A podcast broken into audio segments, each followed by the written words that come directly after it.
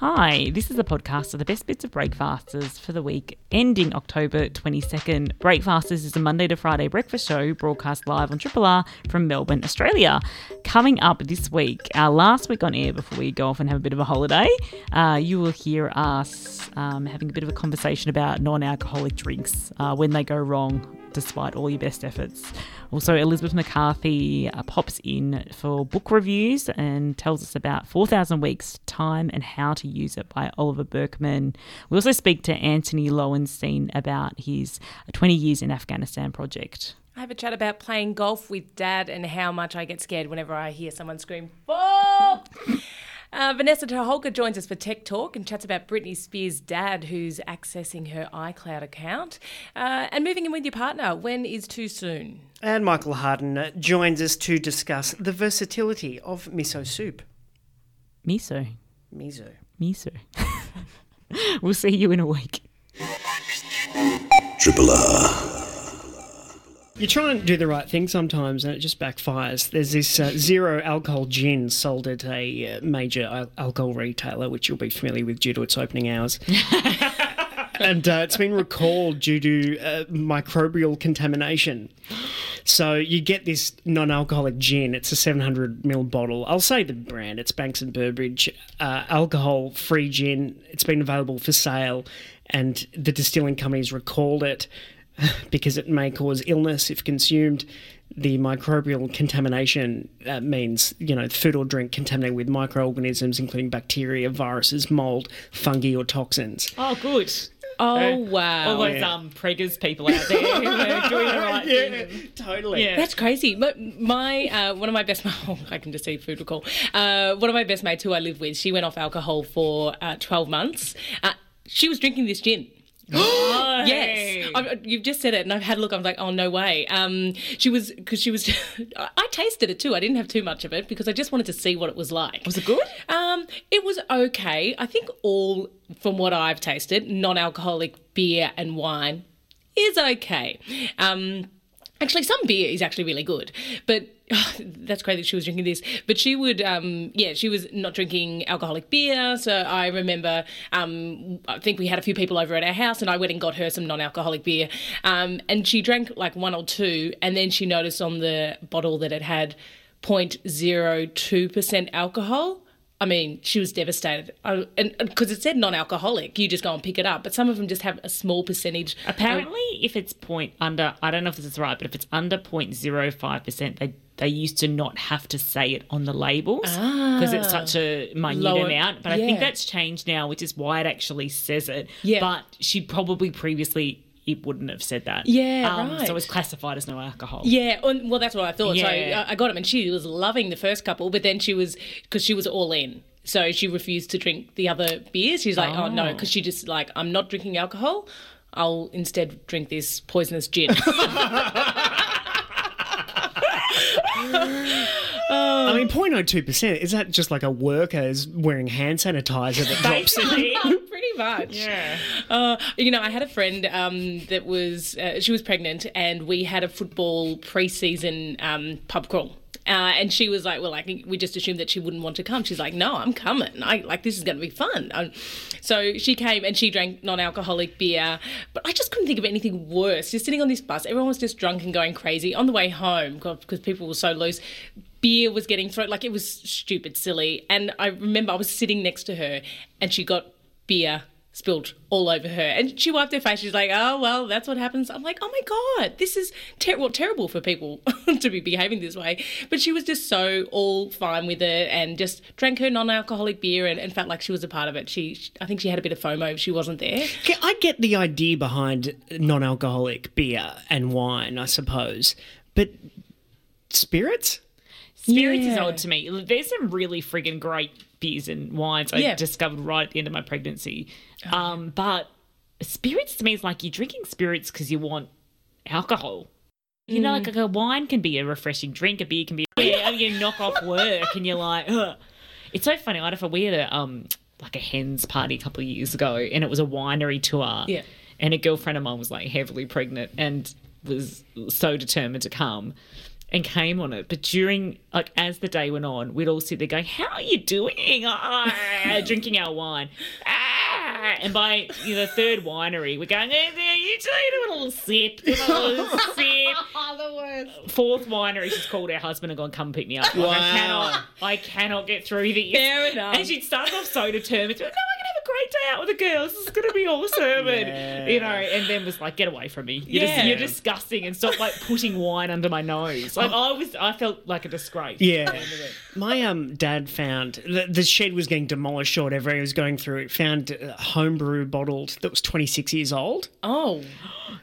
and he drank it, which which I think is supposed to murder you. I'm pretty like Dead. he should be dead. Yeah. Um, and I asked him how does it taste. He says I don't. My taste buds have been destroyed by decades of smoking. We're going to worry more about real that fitness fanatics. Melbourne's own Triple R.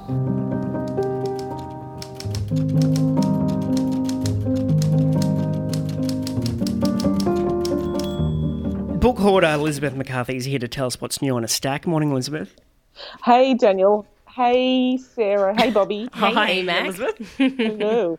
Um, yeah, this morning I thought I'd talk about this wonderful book that's just come out and was perfect lockdown reading. It's called 4,000 Weeks Time and How to Use It by Oliver Burkeman. And Oliver Burkeman, um, for many years, wrote a column in The Guardian called This Column Will Change Your Life. He's the author of Happiness Who for people who can't stand positive thinking. Um, he's done a lot. He's he's sort of combined science and philosophy um, and how to and self help in this sort of wonderful package in this book. And this book just seems kind of perfect for our times. Um, so it, he starts off by sort of writing about how the concept of time management and winning the day and writing a to do list are, are relatively new concepts and there's really no evidence that the, these attitudes that we have to time um, is something, you know, time as being something that you nail and you smash and you win. There's no evidence that this leads to greater happiness at all. And in fact, quite the contrary. He writes about how striving to make the most of your time and planning everything out and trying to win the day means you actually might be missing out on life. Right. So he canvasses um, really kind of self help bending concepts such as the liberation of writing a not going to do list. Um, how being a planning junkie is just always going to lead to stress because we will pretty much always be confronted by things not going as we planned. He writes about how we should try to experience time as something that is non um, non commodifiable. Have I just said that right? Yeah.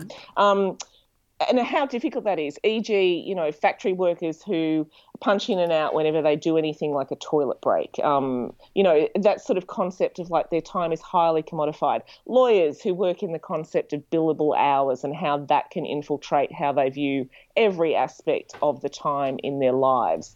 And he explores how the idea of getting everything done so that you can relax is fraught with the anxiety of goalpost shifting. So it might mean that you're you know, you get everything done, but you're just going to find more things to do to fill your time up with and greater and more absurd expectations of yourself and an even bigger to-do list. So so he's really big on looking at our lives as finite and looking at our um, your life as just a blip in a continuum and how that can really lower expectations of yourself um, and that if we want to seriously free ourselves with this burden of winning at life and getting more done, um, it's it, it's just not. Your life has a limit, and the sooner you embrace that, the happier you'll be. And he talks about um, lots of research that's been sort of done into how people experience time, and one of the um, fascinating examples he uses is an example of how in Russia during the Cold War, authorities literally, tr- literary, um, literally uh, tried to redesign a working week so that productivity would never stop, so that a workforce was always working. So every worker w- worked for four days and got one day off. And this transformed the way people thought of time. But what happened was that many people in families and communities didn't have the same four day roster. So, husbands and wives, and boyfriends and girlfriends, and people who wanted to hang out couldn't spend their stupid four day roster and one day off together because these rosters didn't align. And so, social lives were destroyed. And I found that really interesting. Um, you know, the way that we're the way that we spend our time and are permitted to spend our days and the happiness of those days can can actually and research shows this can be very dependent on how those we care about are also spending their time. Mm. For example, and this made me think of how, like, so you three are having a week off next week, having a week of leave. Now, I reckon that if it was rostered for for one of you to have next week off and two of you to keep working, and then you know the following week another one of you had the week off, and then the two of you kept working. I don't know if that would make the three of you happier. I think part of the happiness of the three of you getting the week off next week is dependent on knowing that your other two colleagues are also having time off. Yeah, I think that's you know right. I mean? Yeah, 100%. yeah. Yeah. So that was really mind blowing to me. Um, he also talks about this university professor in the States who gets all her students as their very first assignment to go to an art gallery and stare at one work of art for four hours straight. And she looks at that as an assignment in not rushing and paying attention. Yeah. Um, so, so he canvasses, you know, how how not striving takes a lot of will for people, um, and there's also you know so he he does have lists in this book such as ten tools for embracing your finitude, um, and you know such as adopting a fixed volume approach to productivity, deciding in advance what to fail at. Um, uh, consolidating your caring time, um, focus on what you've already completed, embrace boring and single purpose technology. Mm. Um, seek out novelty in the mundane. So, it look, I spent, I started reading this book um, a couple of weekends ago at like 11 on a Saturday morning and finished it at like 11 that night. It was a wonderful day just to spend Although a lockdown who, who's day counting, thinking, thinking about time. Yeah. Uh, and 4,000 weeks refers to what? Well, that's if you live to a certain age, which I think he says, you know, if we all live to we're like about seventy, we get there are four thousand weeks in our lives. Oh. Oy, oy, oy. so it's, it strikes a balance between, I suppose, confronting in some ways and you know provides some epiphanies along the way, but also some hope. Oh, absolutely. It's really, I think it's a really hopeful book and a sort of a de stressor type book. Although I did have one moment. The next morning I woke up and sort of felt refreshed, as I always do when I, after I've had a big chunk of time reading. Um, but then I started to feel stressed again because I thought, now I have to completely reimagine the way I view time. Right. That was really stressful. Well, when you have a job, when you have a job as well, I mean, there's there's limits to that, right? Yeah, but he, he also drills down on things like, you know, this idea of um, having inbox zero and, you know, winning your email, trying to get on top of your emails is just mm. always, always going to lead to disappointment. Mm. Because as you know, I'm usually, uh, I tend, you know, I'm a bit sus on these books sometimes, like Arianna Huffington saying, slow down, slow down. It's like, well, it's all right yeah. for you. You've already smashed life and Yeah. won it and create. Yeah, and right. yeah, and uh, so the idea, and I'm sure that his editor wasn't wrapped with the idea of time's fluid, man. yeah, it's always and you know people like Arianna Huffington and um, you know Richard Branson and all these kind of high-profile corporate winners. They they they're often they're writing from a perspective of actually having won their life and enormous success and financial stability. You know, you don't get the fu- the people who have lost at life writing these kinds of books. Yeah. You know, um, I don't have time. I mean, he's Oliver Burkeman, the author of this book, he's actually a writer. I mean, he's not. He's a, he describes himself as a reformed productivity junkie. That's Great. oh, how fun. Yeah, I just I love this. I love this book during lockdown. This book is a really good companion to Charlotte Wood's um, The Luminous Solution. So you guys interviewed Charlotte a few weeks ago, Mm-hmm. and I would highly recommend people to read Oliver Burkeman's book first because he looks at the way you can reconsider time, and then Charlotte Wood's book The Luminous Solution is about how you can spend your time dreaming and creating and playing. Um, and yeah, so I think that these two books are really good companion books. Excellent. 4,000 Weeks Time and How to Use It by Oliver Burkeman. And the publisher? Uh, that's a really good question. Vintage. Okay. Vintage is the publisher. Elizabeth, thanks heaps. No worries. Triple R. Antony Loewenstein is an independent journalist, author of books including Disaster Capitalism, and a filmmaker who has reported extensively on the war in Afghanistan and is behind a new collaboration between artists and journos called 20 Years Project. And to tell us about it, the writer joins us now. An- Antony, welcome back to Breakfasters. Thanks so much for having me, guys. It's our pleasure. Now, you've been cooking this up for a couple of years. Uh, what, what have you done? You know, in about September 2019, a Melbourne artist called Tia Cass, who's done a lot of amazing work, um, contacted me and we started talking about what was then going to be 20 years of the Afghan war, which was um, October this year in 2021. And the idea of collaborating between artists and journalists about what the legacy of the war was. And both of us at the time, and I'd say it's even truer now, felt very frustrated by the fact that the media coverage, both here and overseas, about the Afghan war was pretty spotty. Yes, now and then it got coverage, but generally speaking, Australia's role was often ignored. And this, of course, was before the Brereton report about war crimes. Obviously, this was long before the Taliban took over in August this year. So, as the project developed, obviously COVID happened, there were delays and various other issues. But in the end, we collaborated with a number of Afghan artists here and overseas. Two in Australia, Khadim Ali and Elyas Alavi. Two overseas, two women, um, Orna Kazemi and um, Najiba Nouri. And these artists all do work from photography to sculptures to um, work on walls, a range of different work. And reflecting on the legacy of the war, these obviously are Afghans themselves, so their experience of the war is, is quite different to myself and Tia. Of course, we're not Afghan, although I've spent time in Afghanistan. So the project developed over that time. It launched um, a few weeks ago, and what it meant was uh, a number of public events, which were going to be in person, but of course COVID of made that impossible.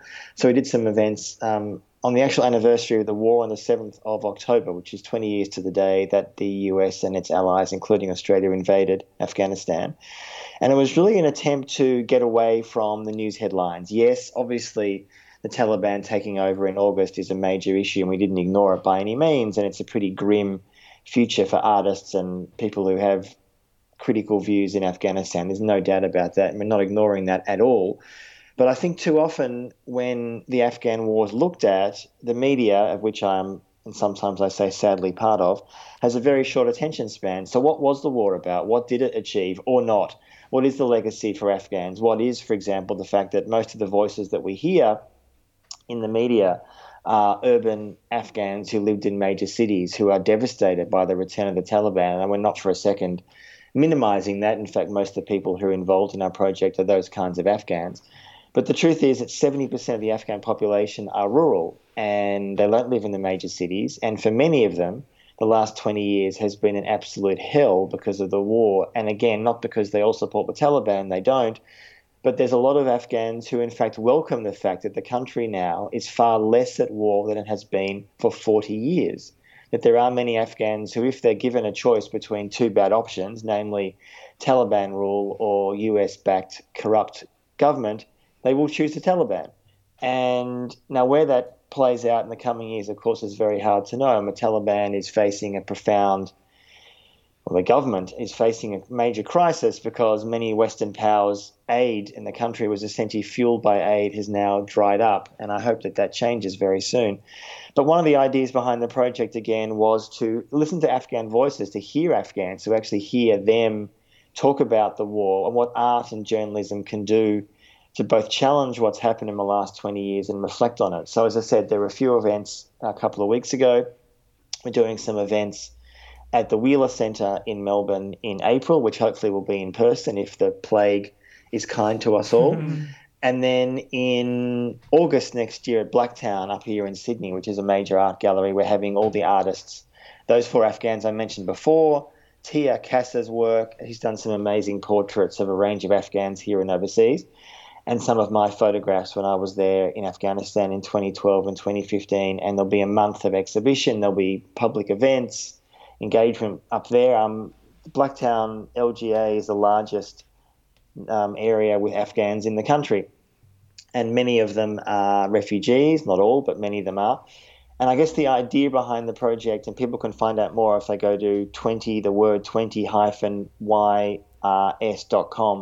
All the details is there, um, including my photographs and other kind of work. And we wanted to challenge, I guess, the narrative that the Afghan war is either over or the Taliban have taken over, and therefore it's a very black and white future. Mm. Not to minimise, as I said, what the Taliban will bring, but you know, the Taliban took over, the media was interested for two weeks, and everyone's pretty much moved on. Well, the Afghans haven't, and Australia had a deep, deep complicity and role in that country, including the killing of at least 39 Afghan civilians, although it's arguably far more. And we wanted to address that through a journalistic and artistic project.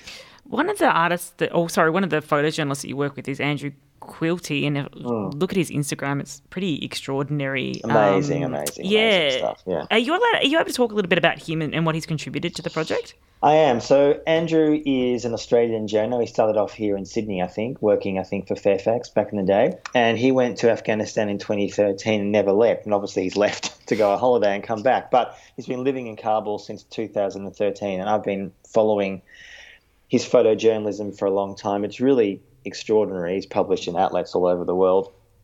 And we wanted to collaborate with him that one of the um, people that we featured in our project was a guy called Rezai, who is an Afghan refugee who came to Australia and ended up on the Tampa back in the day. And the Tampa, as listeners I'm sure will remember, had a lot of refugees. Australia didn't accept them. And many of them were either forcibly sent back to Afghanistan or some, some ended up in New Zealand and elsewhere. And this guy, Rezai, um, was forcibly sent back to Australia after being three years on Nauru, treated horribly. And people often forget that Nauru was an outpost of Australian colonialism long before the Labor Party restarted this under Gillard in 2012.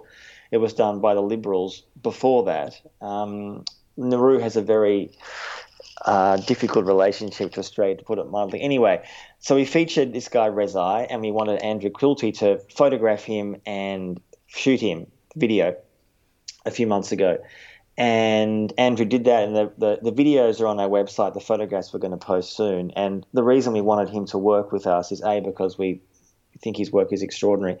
But secondly, Tia, my colleague, the artist in Melbourne, um, was uh, painted portraits based on photographs. And the photographs, in this particular case, were taken by Andrew. And Andrew has stayed in Kabul since the Taliban has taken over. He's still working there. He is publishing, as I said, uh, work in journalism overseas. He's publishing stuff on his Instagram page, and I'd encourage people to check him out. Um, he's obviously not Afghan, but he spent years and years there, more than most journos have. Now, how long? My understanding was he was thinking of leaving there this year. Now, wh- how that's changed, possibly since Taliban have taken over, I'm not really sure. But I think one thing I'd say finally is for a number of journalists who have stayed there or who are visiting there now, in general, it's actually arguably safer now to be a Western journalist than it was before. I'm not talking about for Afghan journalists, it's a different story. Many of them have left. The dangers for them from a Taliban are real. Why is that, though? Why is um, well, for a lot of Afghan, well, there's a few reasons. One, a lot of Afghan journalists were women, and at the moment, although there are some Afghan female journalists who are working still in Kabul, particularly, many of them left because they were petrified of what would happen when the Taliban took over. Some have stayed, some haven't been allowed to work because the Taliban don't allow it. Some are simply um, being harassed a, a great deal by being out in public when they are being journalists by Taliban. One of the challenges that Afghanistan faces, and there are so many, is that there is a bit of a disconnect between the Taliban political arm, which was for many years based in Doha, often negotiating with the US, and the Taliban that were fighting in Afghanistan for the last 20 years. And I'm generalizing here, but in general, the Taliban in Afghanistan are far less open to the idea or the thought of women potentially working or being seen in public. And in many parts of Afghanistan for the last 20 years, although we often didn't see this much in the press, you didn't see women. I mean, often we see images of women in Kabul going to university in the last 20 years, and we're featuring one of those characters in our project, a woman called Fatima Mohammadi, who was an artist who was sadly killed a few months ago in a terrorist attack before the Taliban took over. So the women like that undoubtedly, to some extent, benefited. I mean, I'm obviously putting aside her tragic death, but benefited from education in the last 20 years. But in many parts of Afghanistan, women's lives did not change. They did not go to school. They were not seen in public. It didn't change at all.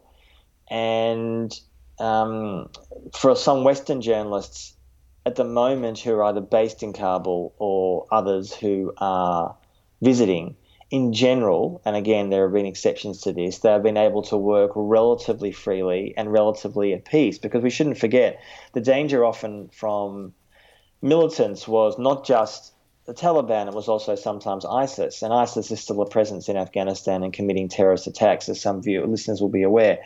So I guess one of the ideas behind this project now moving forward is what will the legacy of the Taliban be? And because the exhibition in Blacktown next year will be one year since Taliban took over.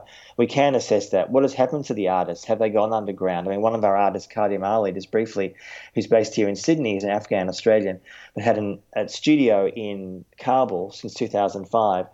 They made the really difficult decision when the Taliban took over in mid August to essentially not just abandon the studio, uh, to destroy the artwork because they were petrified that the artwork would be found and destroyed by the Taliban anyway, and the people who had it would be punished.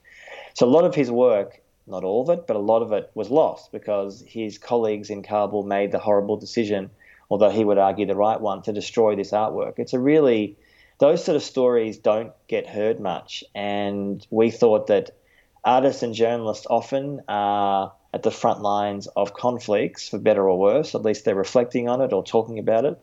And this project is trying to address that. And I guess I'm playing obviously a small role in helping to coordinate it and speaking about it too. But the aim is to is to centre Afghan voices, which I think often are lost. And briefly, what role do you think art plays in uh, in understanding issues that maybe journalism can't touch?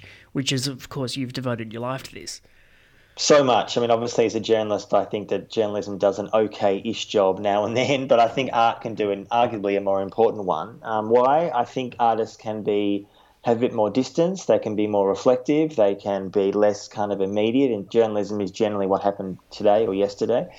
Uh, I think also a variety of mediums that artists can use, just including in our project. There's photography, there is sculpture, there is amazing tapestries that Khadim Ali does.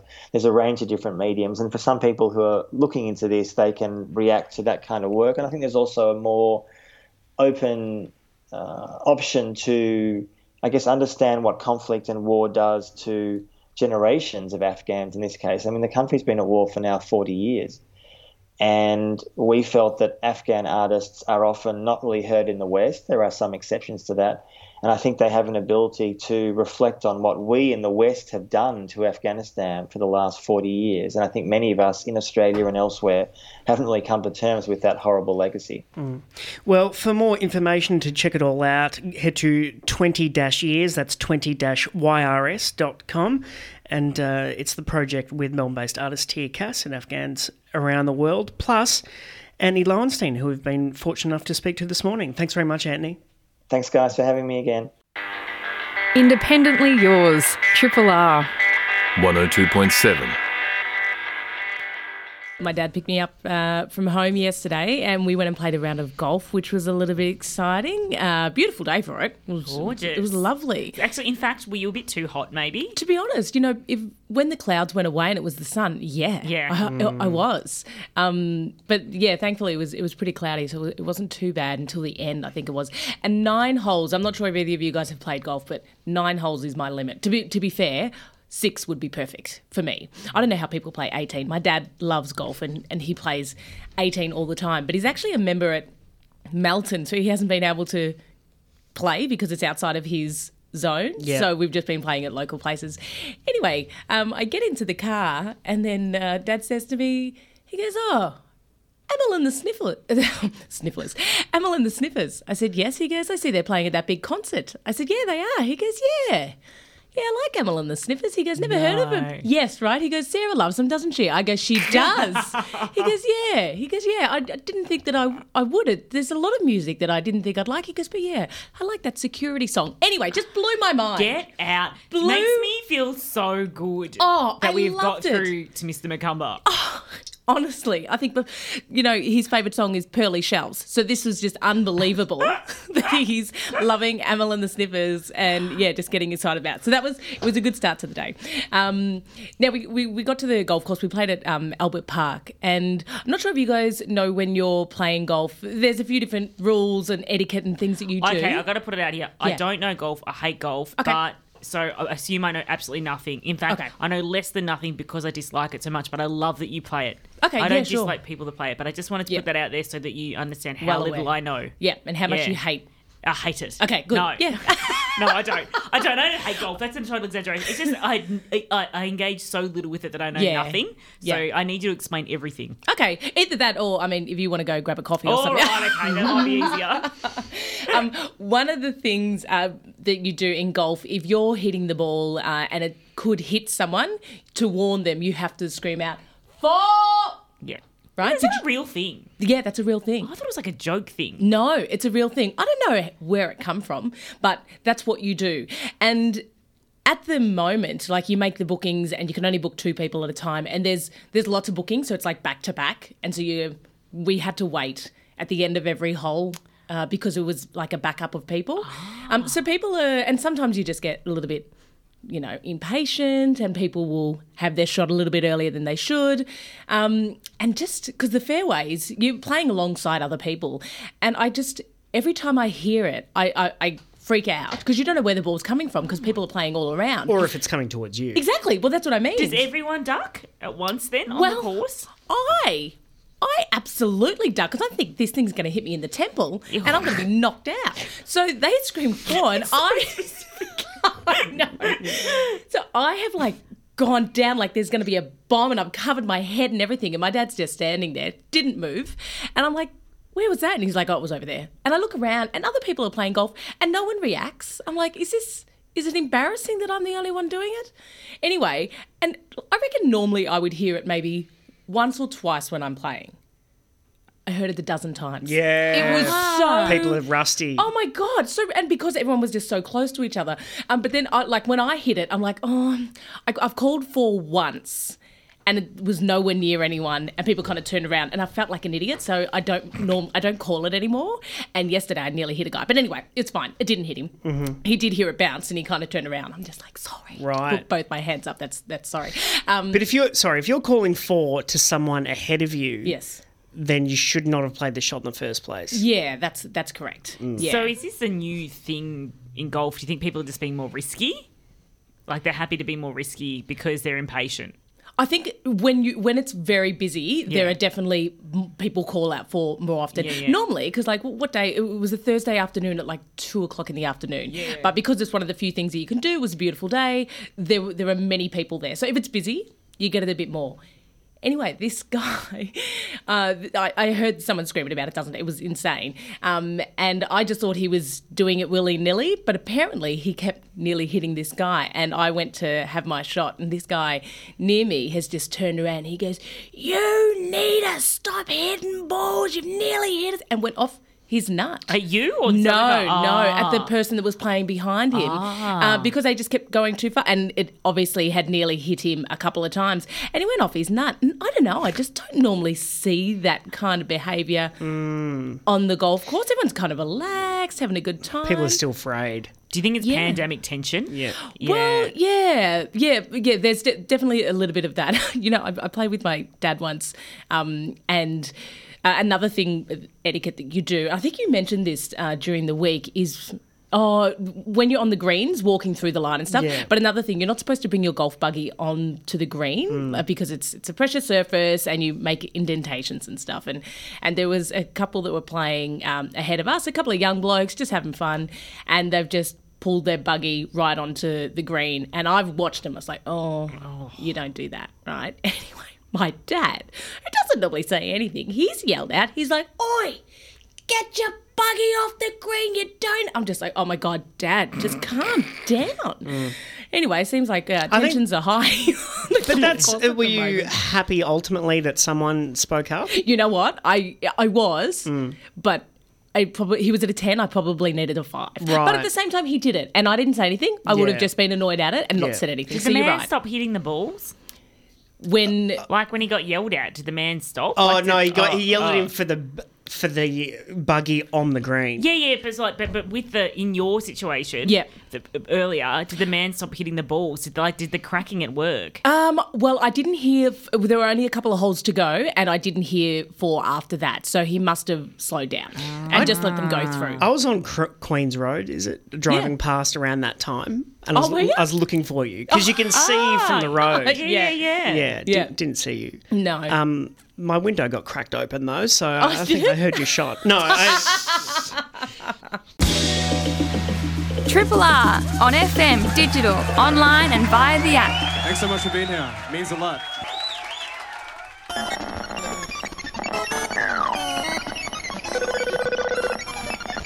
Vanessa Toholka is with us to talk tech. Morning, Vanessa. Good morning, everybody. Hope you're all well. We are. We're chipper as. I love that. I love that. Um, I thought that we could uh, have a think about Britney Spears and all the news around her lately. Uh, did you all follow the freedom from conservatorship story that was going around? Yeah, we um had a bit of a chat about it uh, during uh, the media segment recently as well, kind of digging into it a little bit. Yeah, yeah, I heard that. And I don't know about you. I mean, the whole story was full of tragedy and unfairness, and it was kind of devastating to hear. But the bit that really jumped out at me was that uh, Britney Spears' father hired a surveillance company to um, to track things that his daughter was doing. And one of the really simple things that came out was that they had access to her iCloud account. Whoa. And that really horrified me. And um, and I just thought, my gosh, regular parents debate with each other. To what age do we monitor our small children's online accounts? yeah. And here, this was a grown person, you know, being surveilled, their intimate messages, their FaceTime calls, their browser history, their photos, their notes, all accessible um, by a security company and her father in this case. Did this get on your radar at all? I hadn't heard about the iCloud being monitored. No. Well, apparently it gets covered a little bit in uh, one of the documentaries that's coming out about Britney and what she's been through.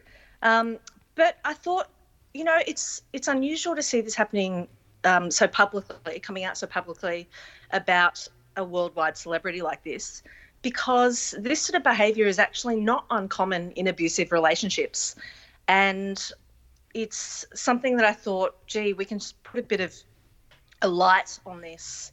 Um, one of the challenges I think is that it's it's so banal. It's almost like, oh my gosh, you have to explain how this is evil to people. It's just about people having separate machines logged in with Britney Spears' iCloud account, but actually that's incredibly powerful and. That feature has been designed for convenience. It's been designed to make it easy for Britney to use an iPad and an iPhone and a MacBook and all these different things within that universe. And Apple itself prides itself on its privacy capability and its ability to let you go in and manage those sort of things. And yet, the second someone has your credentials, um, it kind of all falls apart. And it's so important to keep control of that sort of information to maintain your privacy. So I thought, um, you know, it's it's such an interesting challenge for companies to design convenient features, but also design the sort of privacy protections and um, almost like alarms and awareness calls that let you know, hey, check in on this. Make sure that you still know who's accessing your devices, you know, what's going on behind the scenes. And I think it can be so difficult to spend time on those things because you're just like, oh, as much as we love privacy and we care about it, lots of surveys show how we're really willing to trade it away for convenience, for saved time to manage these things. Nobody wants to think, oh my gosh, having a f- smartphone is another administrative task. So, Was Britney? Did she know that um, her dad and um, the security company had uh, access to her iCloud? It's been difficult to determine. Um, there are lots of Britney stands and supporters who have said they did think that she was aware of that because they talked about coded messages in the sort of media that she would put out there. Um, but the surveillance company was also bugging her bedroom. So I do wonder, you know, to what extent it's possible to comprehend that. We know that people don't behave normally when they are being surveilled. So you can become a bit I guess captive to to that scenario and you can either forget Big Brother style that you are being surveilled 24/7 or you can sort of go the other way and lose what is your authentic behavior when you're private and by yourself. Um, so yeah, it's really hard to know in her case. I'm sure it'll come out over time. What a poor life. What what should guard? What do you think guardians should have access to? You know, at what point do you forego it? And are there legal ramifications, or is the technology just too early on for there to be any status quo?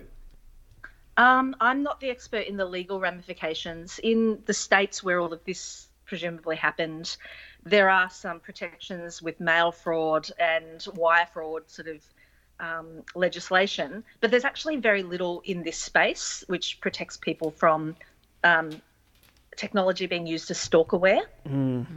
They are trying to get protections up in numerous states. So I'm not completely up to date on that. I'm sure that there are some protections somewhere, but it's getting better. But I thought that we could talk about things that people can look for um, if they suspect that something like this might happen. And when you hear this list of things, you might go, gosh, that's difficult. But anyway, we'll address that in a moment. So, one of the things to look out for is an increase in data usage. It's unusual. Um, battery drain, your phone being hot because you know spy apps are running in the background and draining your battery. Um, screen activity when your phone is in standby mode so you'd expect it to be black it's just sitting there no one's touched it and it suddenly sort of wakes up. So that sort of thing. And screenshots and recordings you can check those folders check your galleries see if things are cropping up that you don't remember taking because sometimes some of these apps forget to clean up after themselves um, so there's those, but as you can hear with those sort of things, it's just like, oh my gosh, this would just make me paranoid if I was trying to follow I'm, this I'm list and think. suddenly "Is quite this happening?" terrified. I know. Is it this or is it just the classic Pokemon Go making my phone hot? Who knows? Uh, but there is more practical help all over the place on the web, and one really great place for people to go, or for you to send people if they suspect that people might be surveilling them through their devices, is the Clinic to End Tech Abuse. It's run out of Cornell University in the States and it has really comprehensive guides on detecting when someone's spying on you. Um, and it'll break it down into different platforms and things. So it has information about iCloud, how to strengthen your security, how to check, you know, if there's other devices accessing your cloud at the moment, how to boot them off, you know. Um, and also it gives people pragmatic information like if you do this and someone is doing something, they will know that you have kicked them off, or they won't know that you've kicked them off, so that you can make those decisions and figure out how to protect yourself. Um, it's um, you know they'll give you guidance on particular things for Android phones, checking for hidden apps and side-loaded apps, um, Facebook and Instagram and WhatsApp, all these security tips, ways to clean up your privacy and security settings. Even Hotmail they've got covered. They must have been going for a while. They're pretty great. So Hey, don't knock Hotmail. Some of us have still got Yahoos. I love seeing a Yahoo on a on a resume. Daniel Busted. Burt. Uh, Gen X represent, love it. Yeah. Um,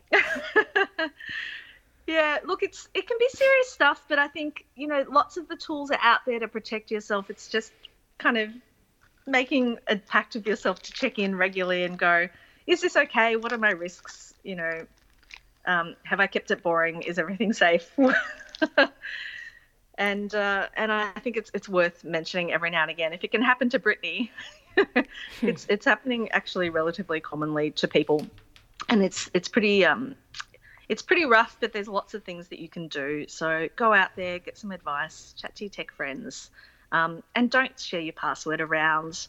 Don't don't give people your pin numbers and what have you. Um, yeah, develop trust in other ways. Oh, how revolting and confronting. yes, terribly. Check your hot phone. All right. Uh, and the Cornell, uh, can you lead us there again? Is it C? I can. Yeah. It's the Clinic to End Tech Abuse, Mhm. um, which is uh, www.ceta.tech.cornell.edu. All right. Vanessa de thank you very much. Thanks all. Bye. Triple R. I've got a friend who is, uh, he's been with his partner now for about three or four months, and now uh, they're thinking about moving in together.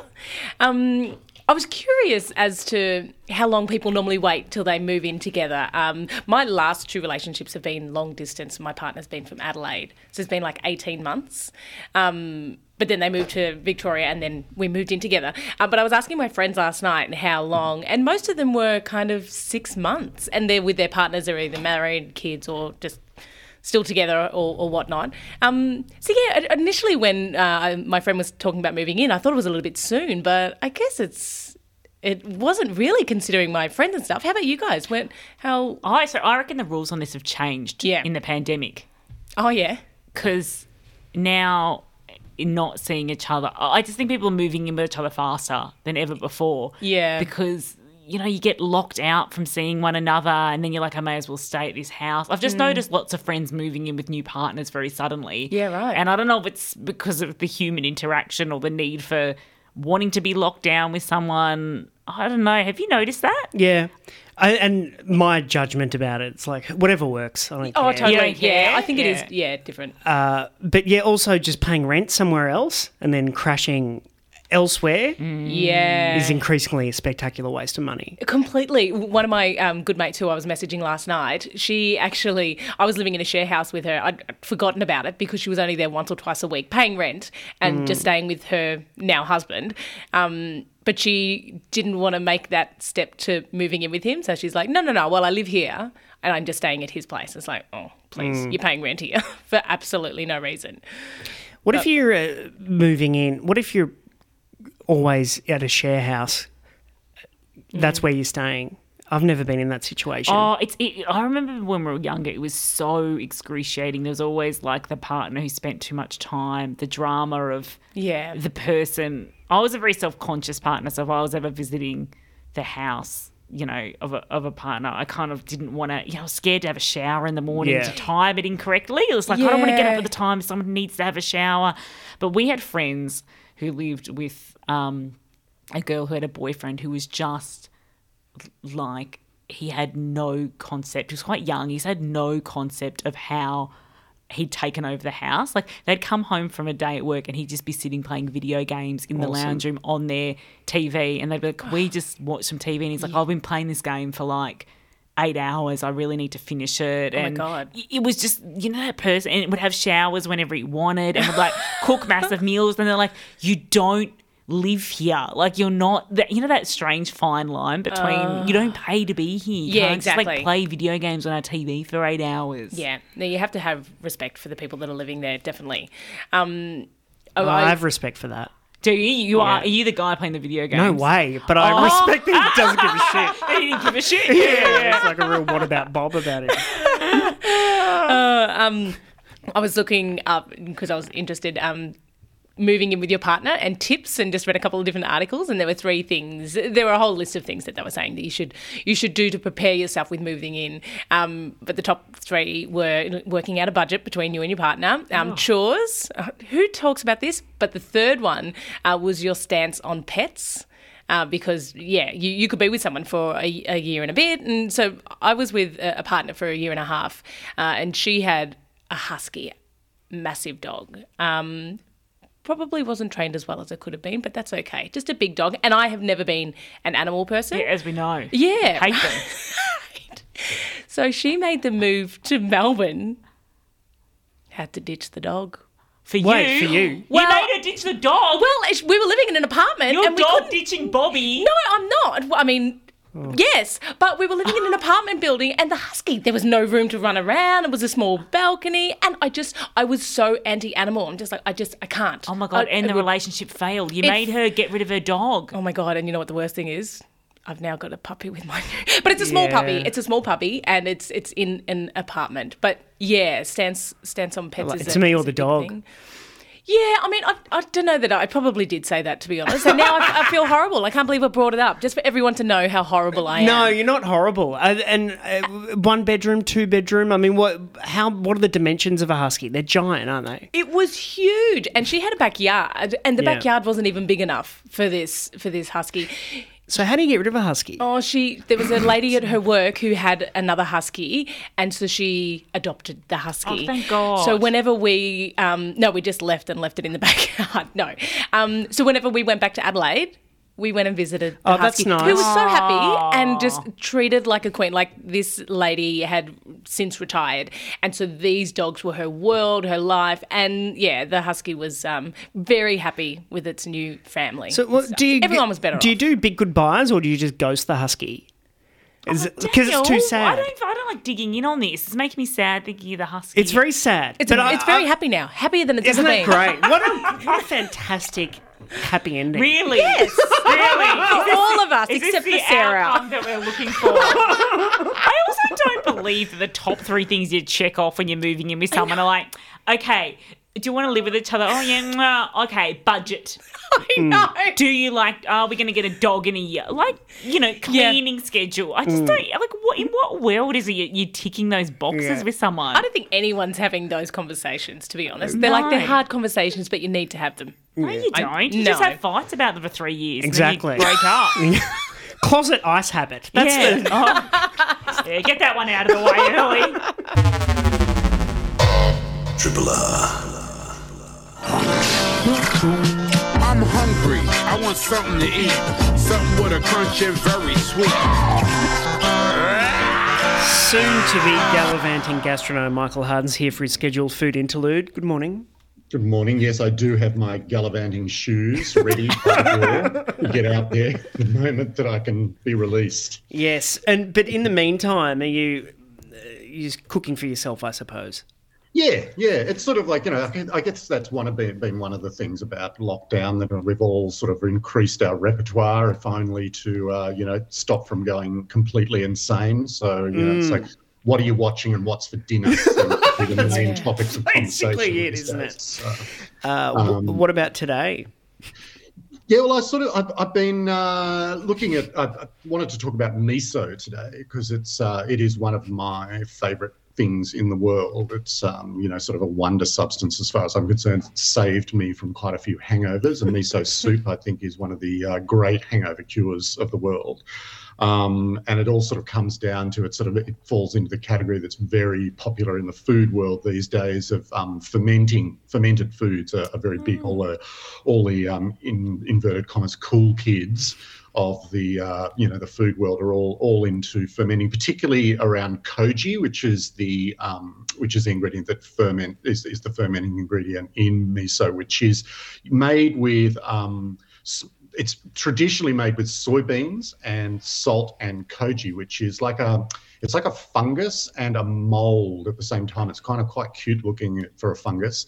Um, it's um, it's sort of a white fluffy fungus that that um, inoculates the well, no, inoculates it, it grows over the soybeans and ferments and turns them into um, various different things. So depending on how it's used, so koji is um, you know it's it's the thing that that makes miso um, into the salty thing because you leave it on there, um, you know. To, uh, get, the darker it goes, the saltier it gets. But it also um, koji is also used in things like um, mirin, the the rice vinegar, and things like soy sauce, and um, you know things like sake as well. Are all so it's all koji is this sort of wonder beast that can do lots of different things. But um, with miso, it sort of turns the the the beans into a, like a really delicious paste that has a lot of different you know applications all over the place and is actually reasonably healthy for you in terms of you know it's a fermented thing so it's got some gut health stuff going on there even though it does it does give you a huge whack of salt so um, you know you have to sort of keep that in mind if you sort of think about it as a health food but it's sort of like i mainly think about it as a hangover food so you know salt is where i'm at And so, where where do you store it for the hangover? Sorry to get base here, but like, is it? Do you have it pre-prepared the night before, or are you going out to get it, or what's the deal? I usually have it in the house and just make a miso soup myself. I can get this. There's perfect. Like it's one of those things that it's sort of like this perfectly reasonable um, miso soups that you can get in packets from the supermarket. Mhm. You know, it's kind of like it's it's probably not the greatest in the world. Like if you want to be a bit of a miso purist, you need to read your labels a little bit and what you what you're wanting to in a in a miso is to sort of like minimize the, the number of ingredients on the label. So you're wanting looking at sort of soybeans, maybe a bit of rice or barley. Rice if you're you know going gluten free and it's sort of more traditional, or barley grains are are in it, and salt is what you're you're wanting. And then if you're using, you know, starting with a paste, you kind of you want to. It's not just sort of miso paste and water. You want to be making it with a bit of dashi broth, so uh, which is you know a little bit of fish, a little bit of seaweed, or it can be all all seaweed if you prefer. Um, so it's um, that's that's kind of like and then mixing those two together. But you know, I can't. I have to have to admit that sort of most of the time, if we're in hangover mode, Yeah. it'll be coming out of a packet. Nothing wrong with that. What is it about the miso that makes it good for hangovers? Just the salt content. I think it's the salt content. It's sort of like there's something about and like a bit of the dashi broth and kind of I don't know. There's something that you know. There's there's all this like cult around koji and what it, it's like a magic food and all of this sort of stuff. But I kind of there's part of me that sort of believes it because I can remember the one time that I sort of discovered it. I was in this like this is this is a story. Remember when we used to be able to travel? I was at the Tokyo fish markets early one morning and I'd um, hit an izakaya the night before quite hard. And, um, and so I was staggering around looking at all this raw fish and then thought I really need something to eat. And it was in this tiny little um, sushi bar.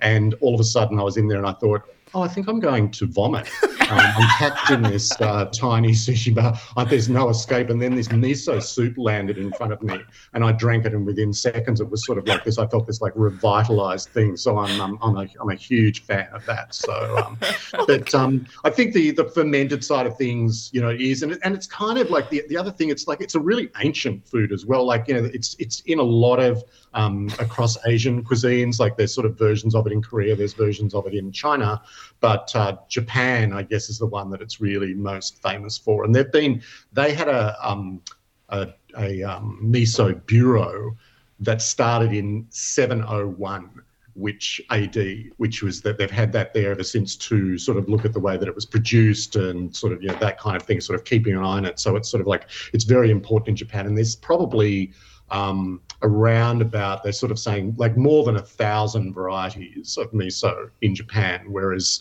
you know in, in Australia you're going to be it's much much more limited than that. So you're sort of looking mainly at um, kind of like white miso, red miso, um, and um, and then a, and then sort of red or brown miso, and then sort of a mixed, which is sort of a yellow miso. And so you use those things for different things. So the, a white miso, it's like a pale sort of cafe latte color, and um, it's um, it's quite it's sweeter. It sort of depends on um, high, the higher the amount of koji to soybeans, the sweeter it's going to be. So it's kind of like you know it's a lighter one, and the sweet one is really good for using in sweet food. You know, it's it's a great to add a little bit of salt element. It's particularly good if you make it into, you can make it into like a caramel. Um, so you mix it up with some butter and cloves and um, miso, and then sort of the miso in it, and you pour it like a caramel over apples, and it's absolutely delicious. It's similarly good. You can use like like mixing miso with butter, and then using that if you're making like an apple pie, and so it just adds that sort of salted caramel kind of um, quality to things but it's also it's also amazing you know you can make pickles from it because it's got the, the fermented sort of thing. So you can coat vegetables in chopped up vegetables in pickles and turn those into sort of like really quite salty delicious um, pickles as well. It's got it's very it's great with meat. It's really good on seafood. It's fantastic with vegetables like the miso butter um, i've tossed through like um, green beans like steamed green beans and then you finish them off with with this miso butter that tosses through that get, it just gives you that, that added you know umami element that uh, you don't get just from from salt alone And the uh, miso soup, uh, what's the vegetarian status on that?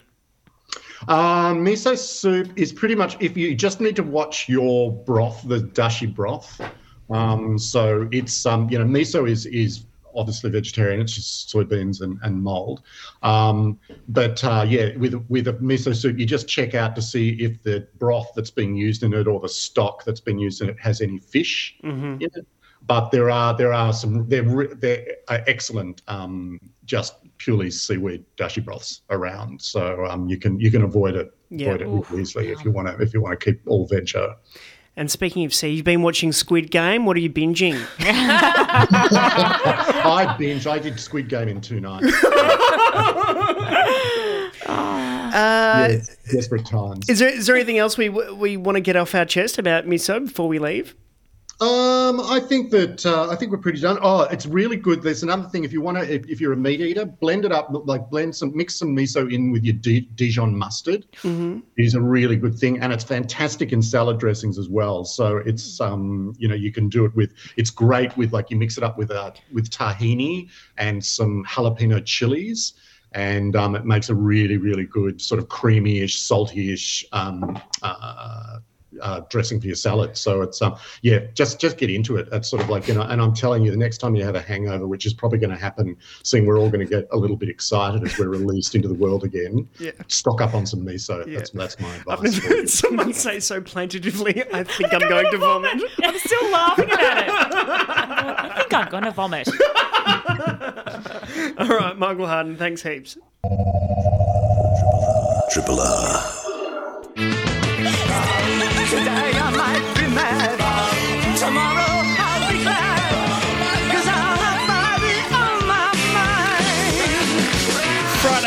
have Bobby on my mind. Friday, funny bugger. Urvi Majumdar is with us this morning. Hey, Urvi.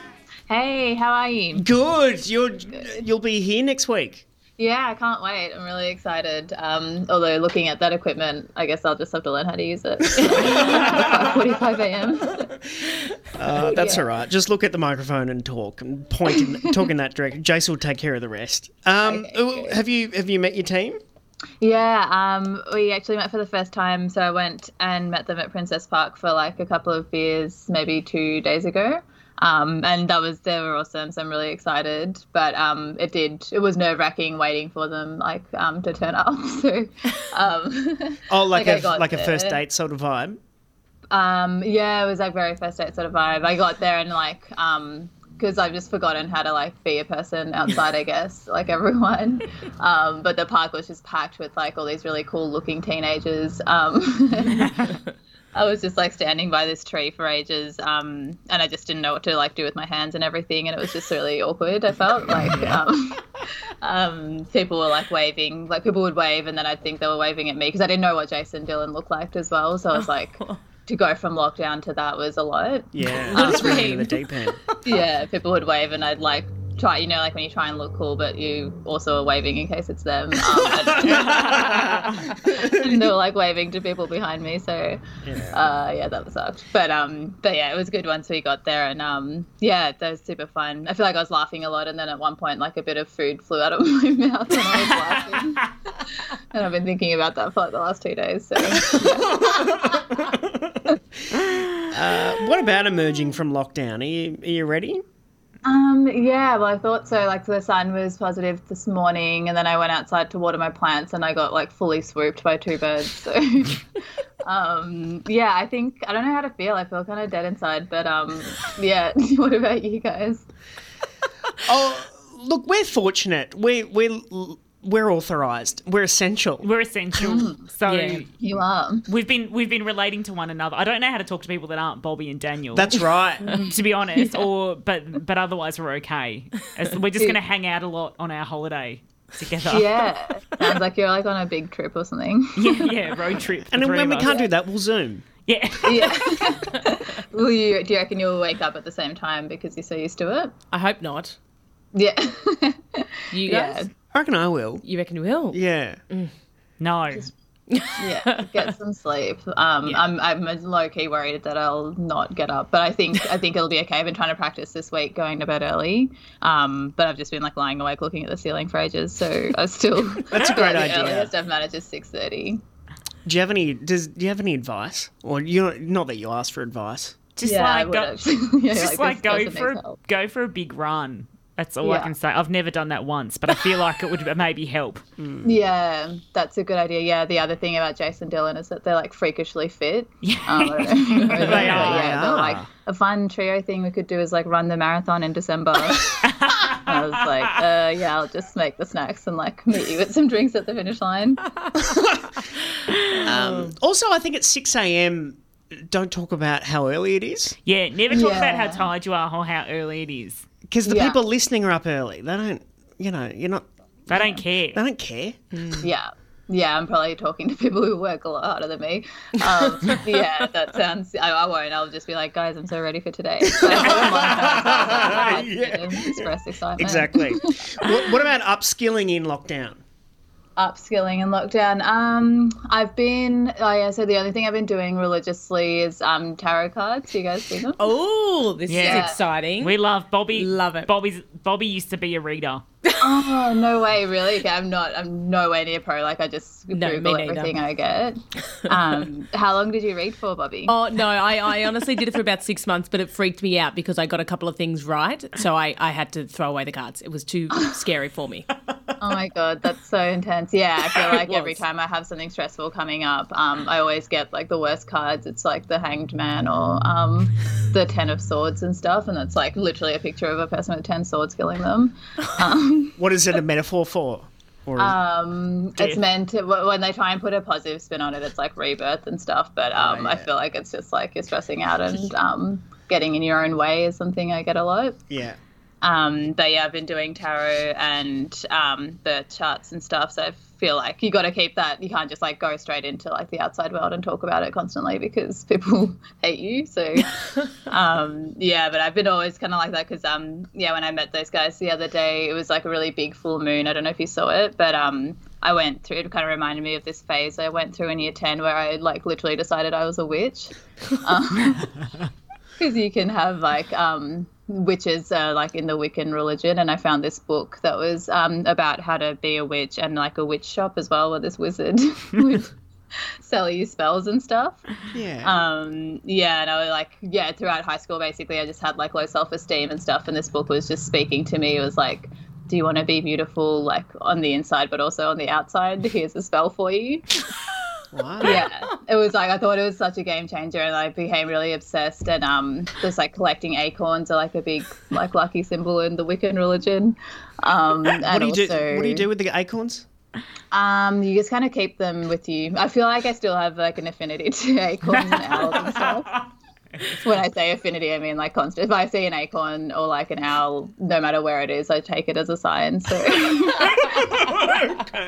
it's pretty good. Um, and yeah, and then I found this spell that um, was on how to look beautiful, and I had like a full monobrow and just was like had like you know pimples and all of that like a normal teenager. Um, so yeah, I waited. I went to the reject shop and bought all these like oils and candles and stuff that they sold there. Um, Fifty cents, goodbye. and waited for the full moon and did this spell to be hot, um, like with burning my own hair and stuff. It was like pretty intense. You burnt your own head. I burnt my own hair, but I was like into also cutting like asymmetrical fringes at the time, so um, I had a bit to spare. burnt hair and reject shop candles. That would have smelled great. yeah, my parents are like I've been through a lot. I feel like with me growing up as a teenager.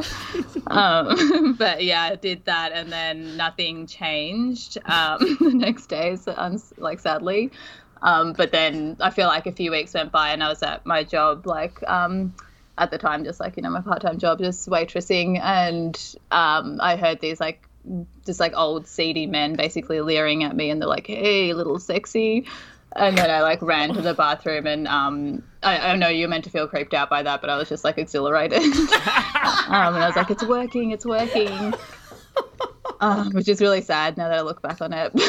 um, it's like your first predatory moment. Um, and I totally mistook it. I was like, finally, um, someone thinks I'm hot. and then um, All these acorns are worth later, Pardon? All these acorns are worth it. Yeah, legit. I was like, it's happening. And then two weeks later, twins from um, the boys' school, like that was like sister schools with mine, said that I was hot, and it was like this mystical. Um, it was like the first time anyone my age had called me hot, and it changed my life. so, what, what do you reckon the moral of the story is, Urvi? Um, yeah, I was just gonna say I sound really vain. Um, there's, there's bigger things to life for sure. Um, but I just think like magic exists, and I'm not afraid to. Magic happens. yeah, totally. It's like just happened to be the same time I was going through puberty, but um, I still feel like it had an impact. You know. Are you still a witch? Do you still practice? Um, I feel like we get witchy. Like sometimes with my friends, I have sleepover nights where we'll do um, tarot cards and um, birth charts are a big thing at the moment as well. But I wouldn't say I'm Wiccan because I feel like I feel like people who are like Wiccan I actually like respect it. but um, I feel like I, it would be like kind of like um, cultural appropriation if I just said I was that now. Yeah. What about Dylan and Jace? Did you read their palms or anything at the park? Or Well, I had to like stop um, myself from asking what their like star signs were because I feel like you can be offensive. I don't mean to be, but um, I think if you're opinionated about star signs, I find myself often being like, you know, all Geminis are freaks, and then um, someone in the circle will be like, I'm a Gemini. Um, so you don't want to go like full out there, but I'll I'll definitely find it out in the course of next week. I reckon. Cool. Looking forward to hearing all about that on air. yeah, every chat segment I got it planned out. It's a different tarot card. Awesome. Uh, and let's. Uh, what about the room that you run? Is that coming back? Yes, um, so Deathbed Comedy with uh, Prue Blake and Jordan Barr, which I run, um, is coming back on the 10th of November. Um, and we've got some really special guests lined up, so it's exciting. And everyone has to share a secret, which I'm sure lots of people have had time to think over lockdown. So we'll get some interesting exactly. ones. Uh, well, thanks for sharing your secrets this morning, Urvi. We'll catch you 6 a.m. Monday. Yes, can't wait. Thank you so much. Bye. Independent Melbourne Radio 3 Triple R. You've been listening to a podcast of the best bits of the Breakfasters, which is the Monday to Friday breakfast show broadcast live on Triple R from Melbourne, Australia. Feel free to get in touch with Breakfasters via Facebook, Twitter, Instagram, or via the Triple R website.